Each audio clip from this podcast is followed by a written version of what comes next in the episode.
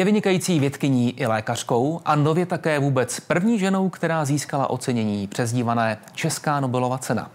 Jak dobře či špatně pečují Češi o svá srdce? Jak dobře či špatně je na tom česká věda i české zdravotnictví? Na to vše se můžeme zeptat kardioložky a laureátky ceny Česká hlava, profesorky Zuzany Muťovské. Hezký večer. Hezký večer i mám a děkuji za pozvání. Paní profesorko, kdybyste měla tu nevděčnou úlohu a zítra při tom slavnostním ceremoniálu předávání cen Česká hlava, jak jsme tomu řekli, Česká Nobelovka, kdybyste měla sama um, označit ty důvody, proč tu cenu dostáváte, jaké věty byste zvolila? Spíš to vnímám uh, v kontextu, co v mém profesním životě ta cena znamená a co měla znamenat. A Eh, proč jsem nad tím samozřejmě přemýšlela, tak jsem si zadefinovala nějaké tři důvody, proč, proč eh, a co bych chtěla tou cenou sdělit já, když mám tu příležitost. Eh, tou první věcí je, že žijeme v zemi, která oceňuje výzkum. A to je skutečně velice výjimečné. Já si to nesmírně vážím. I možnost vystoupit s tímto tématem v veřejnoprávní instituci jenom, jenom zúrazňuje to, jak, jak je to důležité téma pro tu společnost. Ta druhá věc, že česká hlava není o jedné hlavě, ale je o hlavách a moje práce je spojená nebo prezentuje práci mnoha kolegů a zejména teda prezentuje určitou atmosféru pro klinický výzkum v kardiovaskulárních nemocích nebo klinický výzkum kardiovaskulárních nemocí, který je v České republice velice specifický. A třetí, který jste už zmínil, je, že jsem první ženou což si nesmírně vážím. A není to zároveň znepokojivé, že jste první ženou, která toto ocenění získává? Nevypovídá to něco o poměrech eh, v české vědě? Neznepokuje mě to. Uh, jsem za to ráda. Uh, dalo by se samozřejmě polemizovat a filozofovat o tom, proč až teď, a, ale nechtěla bych se zabývat tímto. Já jsem velice vděčná, že jsem tou první ženou a pokud to ocenění, které bylo přiděleno mě, matce dvou dětí, standardní pracující ženě, bude motivací pro další studenty, ženy v různých profesích a ve výzkumu zejména, tak budu velice vděčná. Mm. Když se podíváme na to, k čemu přesně směřuje ten váš výzkum, který mm. ocenila porota, um, ona tam zazněla formulace, která možná pro lajky uh, zní trošku složitě, ovšem podívejme se na ní. Je autorkou a hlavní řešitelkou multicentrických randomizovaných studií ovlivňujících doporučení pro léčbu onemocnění koronárních tepen po celém světě. Tak když se podíváme na závěr této věty, eh, je to skutečně tak, že výzkum, který který vznikal v České republice a pod vaším vedením ovlivnil to, jak na celém světě se léčí uh, srdeční tepny? Ano, dovolím si to trošku, trošku uh, přiblížit, přiblížit uh, veřejnosti. Děláme studie, velké projekty. Multicentrická znamená v mnoha centrech, kde se snažíme testovat, zda nový přístup k léčbě pacientů, nové léky, nové postupy jsou pro ně přínosnější stran ovlivnění jejich prognózy, jejich zdraví než ty předchozí. A ano, výsledky našich projektů, protože, jak jsem řekla, není to projekt, za kterým je jeden člověk. Jeden člověk to organizuje s určitou skupinou, to koordinuje, ale zapojuje se do toho obrovské množství kolegů po celé České republice. A ty naše myšlenky byly tak prioritní, že se e, řešení a výsledky těch studií skutečně dostali do e, takzvaných guidelines, neboli doporučení hmm. všech odborných skupin ve světě nebo těch relevantních v Evropě a ve Spojených státech a tím pádem se promítají ty závěry do doporučení pro léčbu kardiovaskulárních nemocí, ischemických choroby srdeční e, po celém hmm. světě. V, v, čem přesně, v čem přesně eh, ty výsledky vašeho výzkumu eh, změnily život pacientů, kteří utrpěli toto onemocnění? Eh, dělali jsme několik významných studií a testovali jsme, jak jsem řekla, přístupy k léčbě, často i neúplně ve shodě s tehdejším trendem. Dávali jsme, testovali jsme například určitou metodu léčby, která byla doporučená, ale neúplně ověřená. Pak jsme srovnávali dva léky, jestli jeden je efektivnější než druhý. A teď nejnovější studie, která je asi nejpracnější, a e, určitě nejnáročnější je mezinárodní multicentrická studie, ve kterém se snažíme e, udělat něco ve prospěch prognózy pacientů, kteří mají akutní infarkt myokardu v té nejtěžší formě, mm, což je, hmm. což je kardiogenní šok. Snažíme se najít nějaký způsob nebo přispět k tomu, zda způsob, o kterém si myslíme, že by mohl pomoci, zda bude efektivní. Jenom pro ilustraci z tohoto typu pacientů, takhle postižených, takhle nestabilních, v dnešní době každý druhý umírá. Kardiogenní šok, to je možná termín, který taky stojí za vysvětlení. Ano. Kardiogenní šok je eh, stav, kdy když selhává srdce v důsledku infarktu myokardu, jeho funkce je tak výrazně snížená, že srdce nemá eh, tu schopnost zabezpečovat eh, vitálně důležité orgány. Vitálně důležité znamená orgány důležité pro život život krvi a tudíž vlastně ten, ty orgány selhávají a tím pádem selhává pacient, který umírá. Hmm. No a máme nějakou šanci, že v dohledné době eh, se ta zatím dosti tragicky znějící statistika změní. To je, že nebude umírat každý druhý pacient, který se dostane do takto vážného stavu. Uh Doufáme, že, nebo myslíme si, že by mohl ten přístup pomoci, ale bohužel už v takhle kritickém stavu selhává řada postupů, které se testovaly a nemůžeme očekávat zázraky. Musíme jít krok za krokem. Hmm. Ovšem, eh, těch kroků vy jste musela ve své kariéře udělat celou řadu a myslím, že mohu prozradit, že eh, no, vy nejste sestrička s kramárou, ale lékařka s kramárou, neboli začínala jste svoji kariéru v této proslulé bratislavské nemocnici. To a tak. to mimo jiné jako vedoucí jednotky intenzivní péče. No tak to je už z podstaty věci mimořádně intenzivní práce. Intenzivní neboli velmi stresující. Myslím, že áno, že tam lze dát rovnítko. Někdy je to intenzivní a stresující práce z pohledu toho laického, ale častokrát i pro lékaře. A myslím si, že vždy, když je velmi napjatá situace, když jde o život, vždycky je e, zatím hodně katecholaminu a hodně úsilí, jak tu situaci co nejlépe zvládnout. Jste fokusovaní na hmm. zvládnutí tý, té situace, takže jistě, jistě jakákoliv akutní péče, akutní pacient a ten zásah je vždy spojený s, s se stresem, ať už ho zvládáte jakkoliv, samozřejmě s přibývající erudi, erudicí, s přibývající uh, i, i, i zkušenostmi, zvládáte ten stres, uh, myslím si, že ta míra stresu je nižší. A to, co si možná i zapotřebí uvědomit, je, že lékař tam není nikdy sám, má vždycky svůj tým. Hmm, ale přesto, vždycky... to mi řekněte, je, říkáte, že to je práce, práce mimořádně silně spjatá se stresem. Proč si zvolit zrovna tohle zaměření? Myslím si, že neuvažujete nad mírou stresu, které je jistě i v dalších zaměstnáních, uvažujete nad tím zaměstnáním a nad tím pacientem. Já neuvažuji, jak mě ta situace stresuje, ale jak ji co nejlépe zvládnout, jak tomu pacientovi pomoci. A v současnosti se věnujete oboru, který, který se jmenuje intenzivní kardiologie. No tak to je podobný příběh, je to tak. Opět Já... bojujete o pacienty, o jejich životy a bojujete o vteřiny. Já se věnuji akutní kardiologii, eh, čili situacím, které přesně jak říkáte, jsou spojeny s tím, že pacient je v určitém smyslu nestabilní, ten, ta, ta míra ty nestability je, eh, má určitou disperzi, to znamená, někdo je poměrně stabilní a někdo zase opravdu velice nestabilní a e, řada pacientů je ve stavu, kdy se musí resuscitovat a tam opravdu rozhodují, rozhodují vteřiny.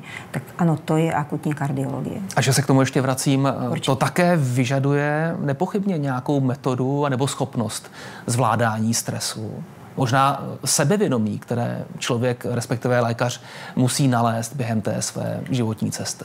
Ano. Eh, když eh, vzdělávání lékaře nebo ta, to specializační vzdělávání trvá dlouhou dobu, eh, pokud nejste specialistou v tom pravém slova smyslu s dostatečným pemzem vědomostí a schopností, tak absolvujete přípravu a vždy pa, pracujete pod dozorem. To znamená, vždy máte nad sebou někoho, kdo tu situaci v čase, kdy ještě nejste tak erudován, zvládne, na, zvládne za vás. Hmm.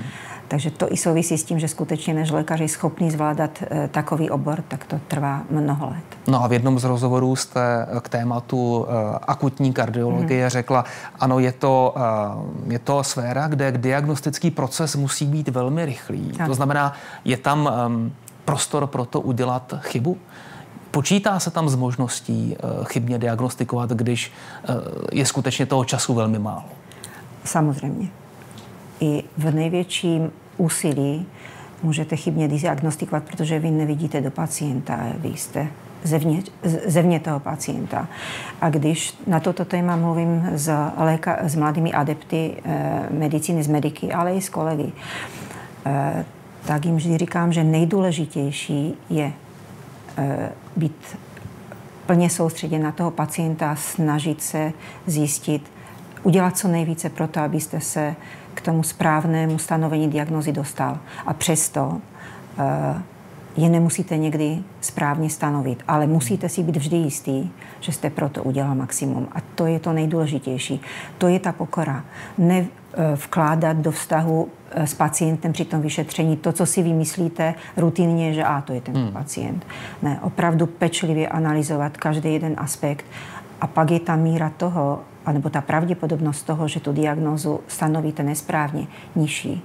Proto, proto jsem v rozhovorech, které jsem na toto téma dávala, eh, několikrát zmínila, že naše práce, pokud ji chcete dělat opravdu kvalitně, vás vždycky vede k pokoře, protože i při té nejvyšší snaze přijde pacient a vy nikdy nevíte. Hmm. No, když jsem vás viděl se sonografem v ruce, ne tedy na vlastní oči, ale prostřednictvím videoreportáže, eh, tak jsem si říkal, je to, co eh, vy tam vidíte, co tam analyzujete, je to čisté rácio, eh, čistý odraz vašich vědomostí, nebo je tam taky prostor pro nějaké, řekněme, umění, pro instinkt, pro cit, který se získává eh, jednoduše léty praxe a, a léty, kdy vy se díváte na ty snímky toho sonografu a už tam zatím něco cítíte? To je excelentní otázka. Děkuji za ní a ano, je tam prostor pro umění, a nejenom v sonografem v ruce, ale vlastně vám celý ten diagnostický proces udělá nějaký komplexní obraz. Vy vlastně skládáte nějaké puzzle nebo eh, skládáte prostě obraz toho, co vám pacient řekne, to, co máte v dokumentaci, vyšetříte ho, to je nesmírně důležité. Děláte analýzy krve, děláte nejenom sonografii, ale řadu dalších vyšetření. Celá ta skládanka vás dovede k té diagnoze a jistě po letech zkušenosti je nesmírně důležitá diag- e, e, intuice. Hmm. A taky nepodceňovat to, když vám něco nesedí. Když vám v té diagnoze, která vypadá prostá, něco prostě nehraje. Čili má opravdu, ne, e, myslím si, že ty umělci té medicíny jsou vždycky ti, kteří neřeší každodenní situace rutině, ale skutečně vždycky přistupují k tomu pacientovi individuálně. A nenahradí tu intuici v dohledné době umělá inteligence? Eh, víme, že třeba už algoritmy umí velmi kvalitně číst radiogramy. Naučí se číst i ten sonograf, kterým pracujete a další vaše metody. Umělá inteligence může být eh, velkým pomocníkem a velkým nebezpečím. Vždycky záleží na tom, jak se k tomu postavíte.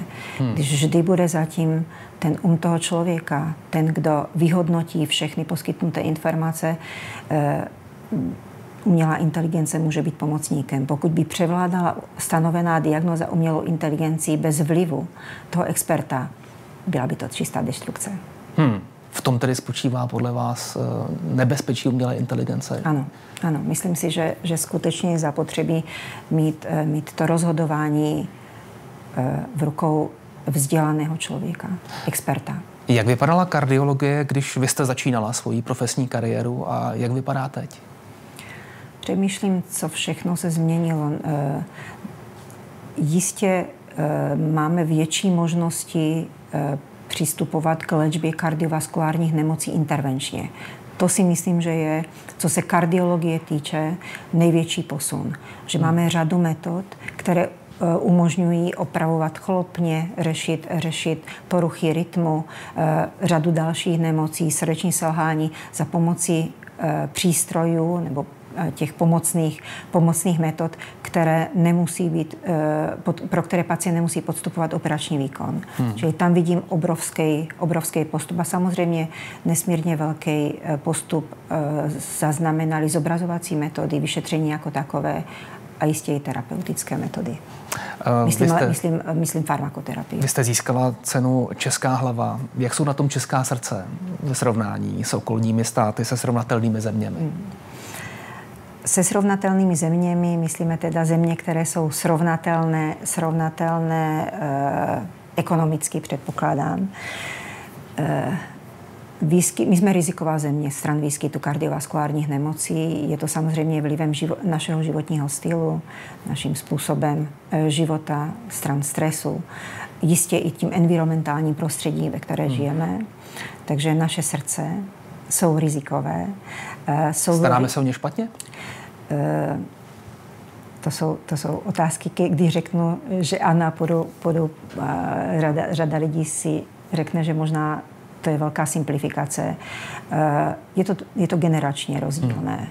Jistě mladá generace se stará o své zdraví obecně, nejenom o srdce, daleko víc a daleko daleko s větším nasazením než eh, generace starší. Je to samozřejmě i způsobem společenského vývinu této země a tomu, jak, jak se vlastně otázka odpovědnosti za své zdraví dostávala do centra společenského zájmu. Takže máme tam nesmírné rezervy. Co vlastně eh, s tím naším srdcem dělá stres? Co přesně se odehrává v, v této oblasti, co je pro nás tak rizikové, co nám zkracuje ve výsledku život? Stres je faktorem, který to srdíčko za, zatěžuje. To znamená, zvyšuje vám tlak, zvyšuje frekvenci, zvyšuje nároky na srdce a je spouštěčem eh, řady procesů, které vedou, vedou k, eh, k progresi aterosklerózy, k destabilizaci aterosklerotického, aterosklerotického plátu. Srdce je prostě zátěž, která vzniká tady a konsekvence má i tady. Hmm. One, o, nemoci oběhové soustavy stále představují, jestli se nemýlím, nejčastější eh, ano. příčiny úmrtí v České republice. Na druhou Přesně. stranu, eh, když se podívám do statistiky, která sledovala eh, tento vývoj mezi lety 2000 až 2019, snížila se téměř o 40% úmrtnost právě na tyto choroby. Čím je to dáno? Co se vlastně v Česku podařilo? Mm, Určitě se, no, se to nedá, nedá říct obecně všemi kardiovaskulárními nemocemi, ale zásadní byl, byl vlastně eh, způsob léčby akutního infarktu myokardu. Hmm. To znamená zavedení možnosti.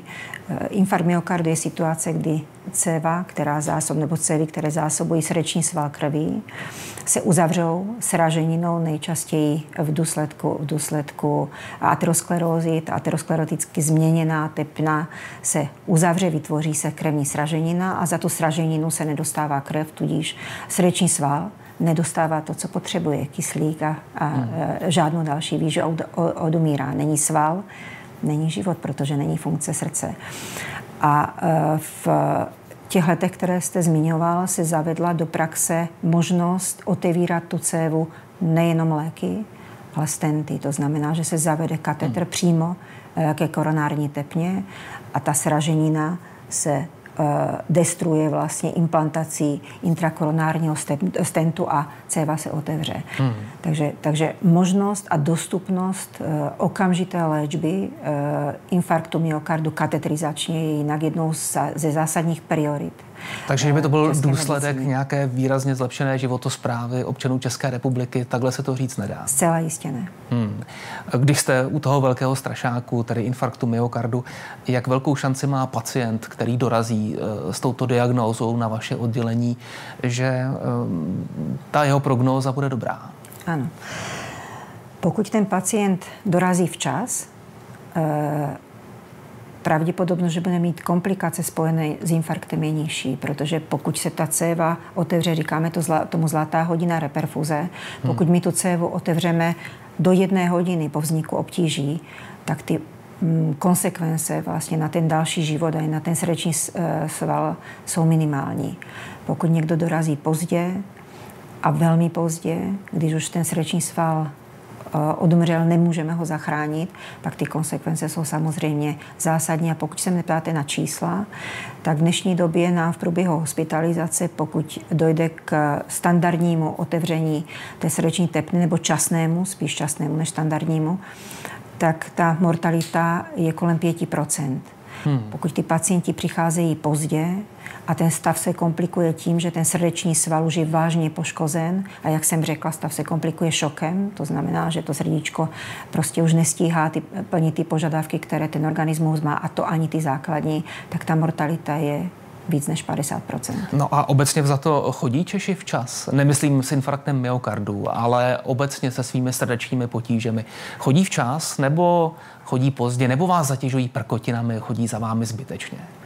Raději, ať zatěžují prkotinami, než by měli přijít pozdě. Hmm. Češi nechodí včas a nechodí včas pacienti ani v jiných, a to ani ve vyspělých státech. A tam je i rozdíl, rozdíl uh, toho pohlaví. Velice pozdě Eh, chodí s obtížema tohoto typu, akutníma obtížema pacientky, ženy. Vždycky déle čekají. Je to prostě tak. Žena má jiný, eh, jiný typ zvládání nebo vyhodnocení té situace. Jsou statečnější?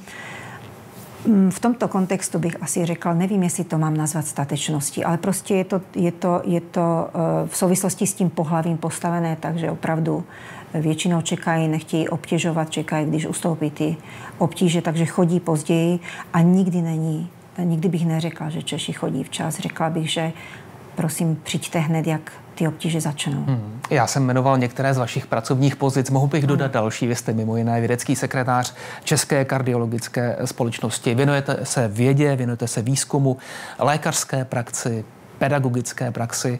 Eh, jste v podstatě manažer, jste vedoucí eh, nemocničního centra. Eh, jak se tohle dá zvládat?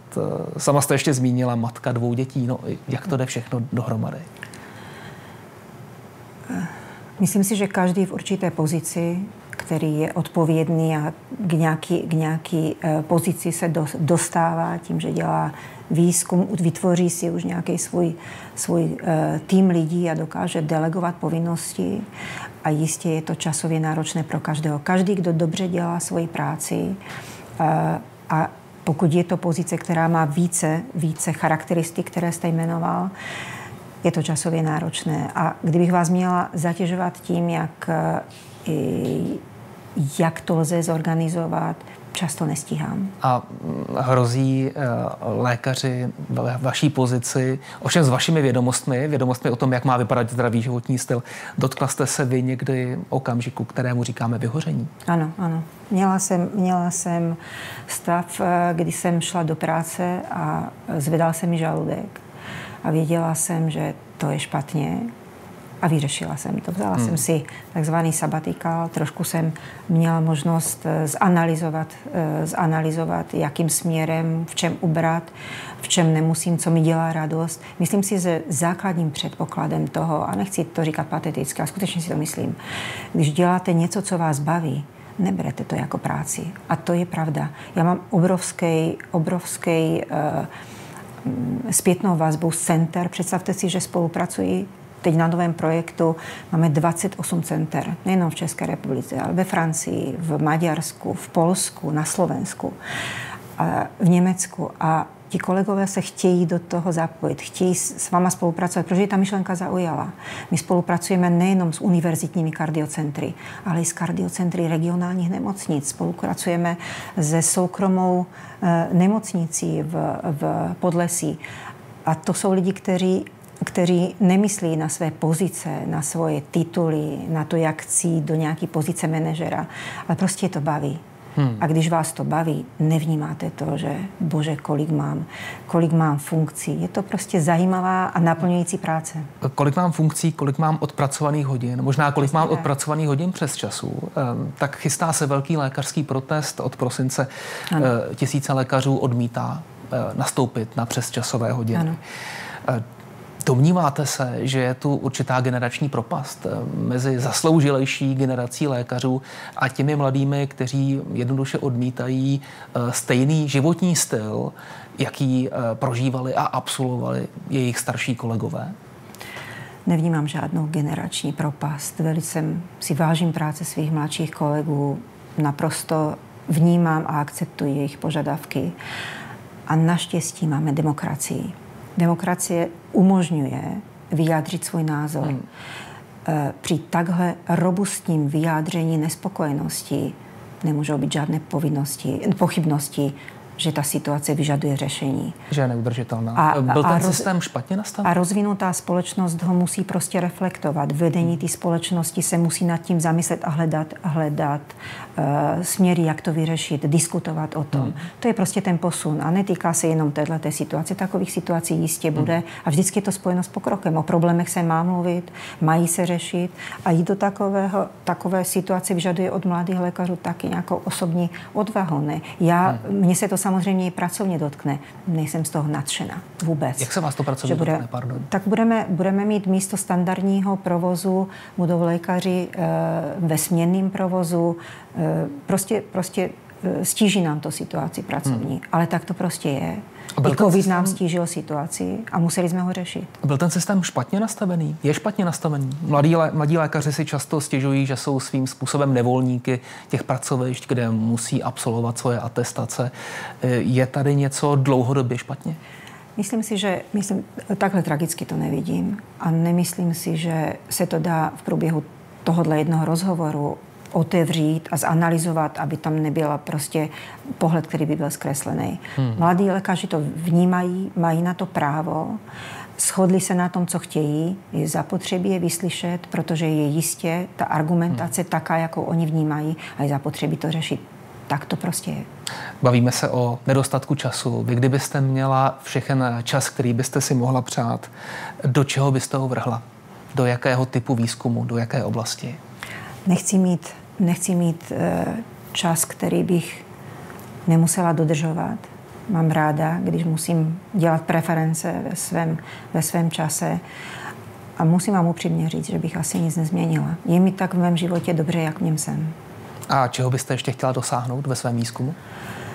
Jestli dá říct ve dvou, třech. Ano, určitě, určitě. Máme, eh, teď budeme ukončovat ten velký mezinárodní projekt, který, který beru s velkou pokorou a velmi se snažím vše manažovat tak, aby přinesl co nejvíce zajímavých dat. A teď jdeme otevírat tři projekty nové, rovněž velké. A chtěla bych velice přispět k tomu, abych ulehčila právě práci mladým vědcům, protože dělám klinický výzkum. Klinický výzkum znamená, že do toho výzkumu zařazujete pacienty, tudíž ten, pro, ten, tyhle, tenhle ten typ projektu vyžaduje nesmírně vážné metodologické zabezpečení. Musíte dodržovat řadu předpisů, etika, eh, správná klinická praxe. A to je náročné metodologicky. Velmi se snažím e, i se svými kolegy e, vybudovat síť metodologické podpory pro mladé kolegy v České republice. Laureátka ceny Česká hlava, profesorka Zuzana Moťovská byla naším hostem. Děkujeme a gratulujeme. Děkuji mnohokrát. Děkuji. To bylo interview ČT24. Za malou chvíli už události. Hezký večer.